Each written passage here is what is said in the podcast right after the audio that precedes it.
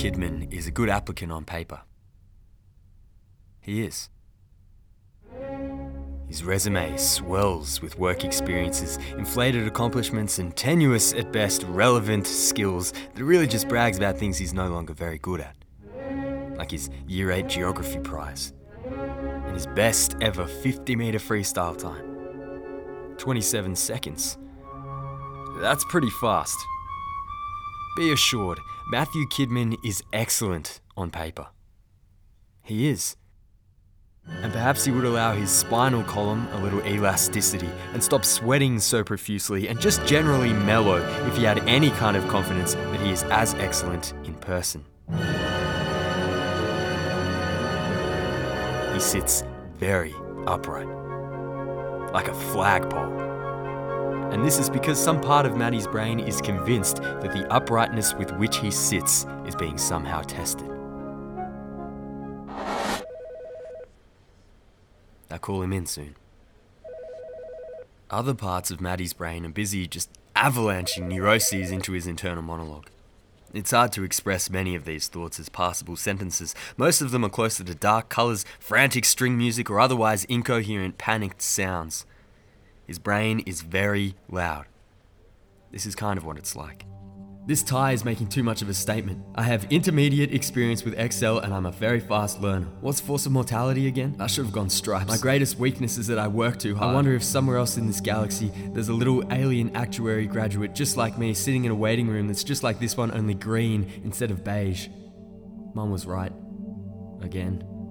Maybe I should start the interview with a joke. I feel like force of mortality has got something to do with annualized life tables to start measuring my life in coffee spoons. I hate beige. This tie is choking me. No, yeah, I really should start with a joke. Who invented zippers? And how? Okay, a, a Queenslander, an insurance salesman, and an actuary walk into a bar where you pay compound interest on every sip you take of your drink. Oh god. Did I brush my teeth? Matty Kidman knows that each of these thoughts contribute cumulatively to the rising of his heart rate and the hydraulic pressure of his back sweat. He feels the weight of it all. Matty really wishes he could just totally stop thinking, switch his brain off at the fuse box, make his cerebellum go floppy, start openly drooling, stare blankly at the beige office walls. But that is functionally impossible. Force of mortality has something to do with the cumulative distribution function of the continuous age at death random variable. Oh, fuck, I forgot about my HECS debt. His head is a screaming mess of actuarial information and statistically accurate self criticisms and deeply repressed memories that have chosen this exact moment to return to conscious thought. Like how he'd gone a whole 17 years having never heard the word rendezvous said out loud, at least not in connection with its smug French spelling, and so he'd assumed it was pronounced phonetically. And then one day in high school, to try to impress his teacher and classmates and this girl he liked called Margot Robbie, no relation, he'd slipped it into an analytical speech he was required to do on Kate Chopin's coming of age novel, The Awakening with disastrous results. Rendezvous was how he'd said it. He's really starting to sweat now. The air conditioner whirs and swirls his brain. The walls are so oppressively beige that it feels like they're starting to gang up on him, or at least inch closer together.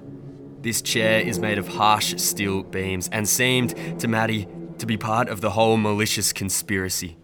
He feels like he's maybe internally bleeding, and there's a phone ringing somewhere in the office that no one is answering, and his email address is his entire name, followed by five random numbers of no significance at all. They'll call him in really soon. A businesswoman walks out of the boardroom where they're holding interviews and looks at Maddie and keeps walking. Jesus. The failure to be relaxed is quickly becoming Maddie's biggest reason for failing to be able to relax. What does business casual actually fucking mean? It's identical to hazard function and it has something to do with the instantaneous rate of mortality, but what's the formula again? I Just want to watch The Mentalist all day. He wonders if maybe a cool and interesting approach might be to say to the interviewer, when he is finally let in, that he is in fact so overcome with nerves he thinks he might die Of course, he'd have to deliver this crushing truth with a degree of charisma he just objectively, mathematically does not possess. He doesn't ooze charm. All he's oozing at the moment is salt water. Matty hates what happens to him when he sweats. It makes him feel particularly betrayed by the machine elements of his body, the enzymes and glands and so on, which he had assumed were on his team. It makes him think of his body as a supermassive corporation, and individual beads of sweat like disgruntled, low level employees. Seeping out angrily, spitefully. He imagines his droplets of perspiration doing the kind of invisible, thanklessly industrious, poorly paid, paper pushing, busy working entry level grad job that he is sitting in this room waiting to be appraised for. God, I hope I don't have to do too much. God, I hope I'm not bored. Force of mortality is an extremely precise calculation of the likelihood of death at any given moment. They must call him in soon. After a brief and stifled struggle, Matty regains control of his breathing and militantly forces his chest to inflate and deflate in a calming, but, well, still militant rhythm. He aggressively pictures a serene body of water. It is blue grey and completely still. Hauntingly still. It's a little freaky, actually. So he pictures the water lolling gently and imagines it being disturbed from below by mighty fish. This is a mistake. Fish imagery is very pungent, multisensory. He closes his eyes and tries to watch the ephemeral shapes form on his eyelids without looking at them. Matty remembers all the business people he'd locked eyes with on the long tunneled walk from Wynyard to this room. He wonders if any of them were able to see the true, frantic terror that lay beneath his eyes, as if maybe the actual liquid surface of his eyeballs might have lolled and rippled as if disturbed from below by mighty fish. Again with the fish. And if they could see this terror in his eyes, why didn't they do anything to help?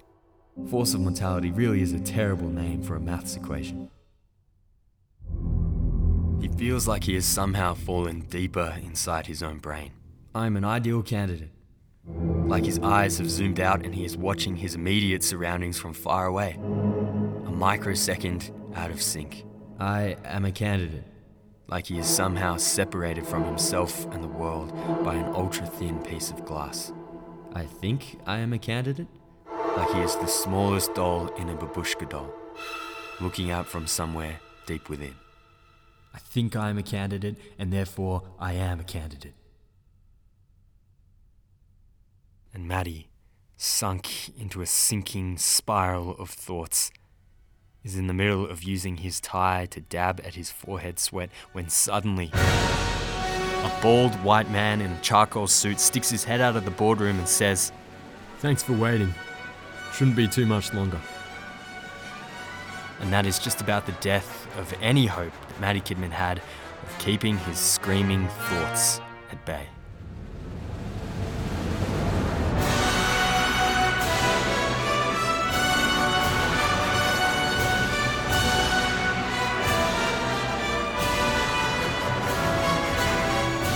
He thinks about how fucked the passage of time can be. He thinks about how the little enzymes inside of him seem to have brains of their own. He thinks about all the little disparate moments that led him to this room and how each of them are connected. He thinks about that little green alien actuary spinning in neurotic hyperdrive into its own green and alien future. He thinks about a machine that could tell him what the hell these maniac interviewers are thinking. He thinks in screaming, messy colours and sounds. It seems like his brain is not on his team either. He's afraid of it and all the thinking that it does. It's hard to read your own mind sometimes, harder still to understand it. The air conditioner whirs on, and yet it cools him not at all. This room is exactly room temperature, but Matty Kidman is burning up. That phone is still ringing. Time does not pass, did not pass, will not be passing. He looks gravely at his resume and wonders how much of himself he hacked away to fit onto an A4 piece of paper. There was no space for him to list all the things that he's afraid of, to rank the things he loves, to say that even now, at 24 years of age, he feels like he's never once spelt restaurant correctly on the first go. They'll call him in soon. Matty notices that the minute hand on his watch hasn't moved in some time. Immediately, unthinkingly, he begins internally calculating the probability of his watch dying at this exact moment versus the transportation of his sweaty, corporeal self into some kind of purgatory. A beige hell beyond time. 50 50, he decides. And here, sitting in an eternal moment, impatiently, still writhing in the awful chair, Matty finds himself confronted and afraid of the fact that he is a real human person. This is something he sometimes forgets. The thought snaps him out of himself, back to the surface. He becomes suddenly serene, spectator to the thoughts avalanching all around. They are proof that he is real, alive, conscious, proof of his personhood and he realizes that the root cause of all this sweating and waiting room purgatory is a simple fear that he might get lost and swallowed up somewhere in this world of numbers and risk and ringing phones. Or else be painted entirely beige, like the walls. There's just no room for any of this on Matthew Kidman's A4 resume. So he remains a good applicant on paper. He is and when his name is called, if it's ever called, if he doesn't sweat himself to death first, a piece of paper is what he knows he will and must become.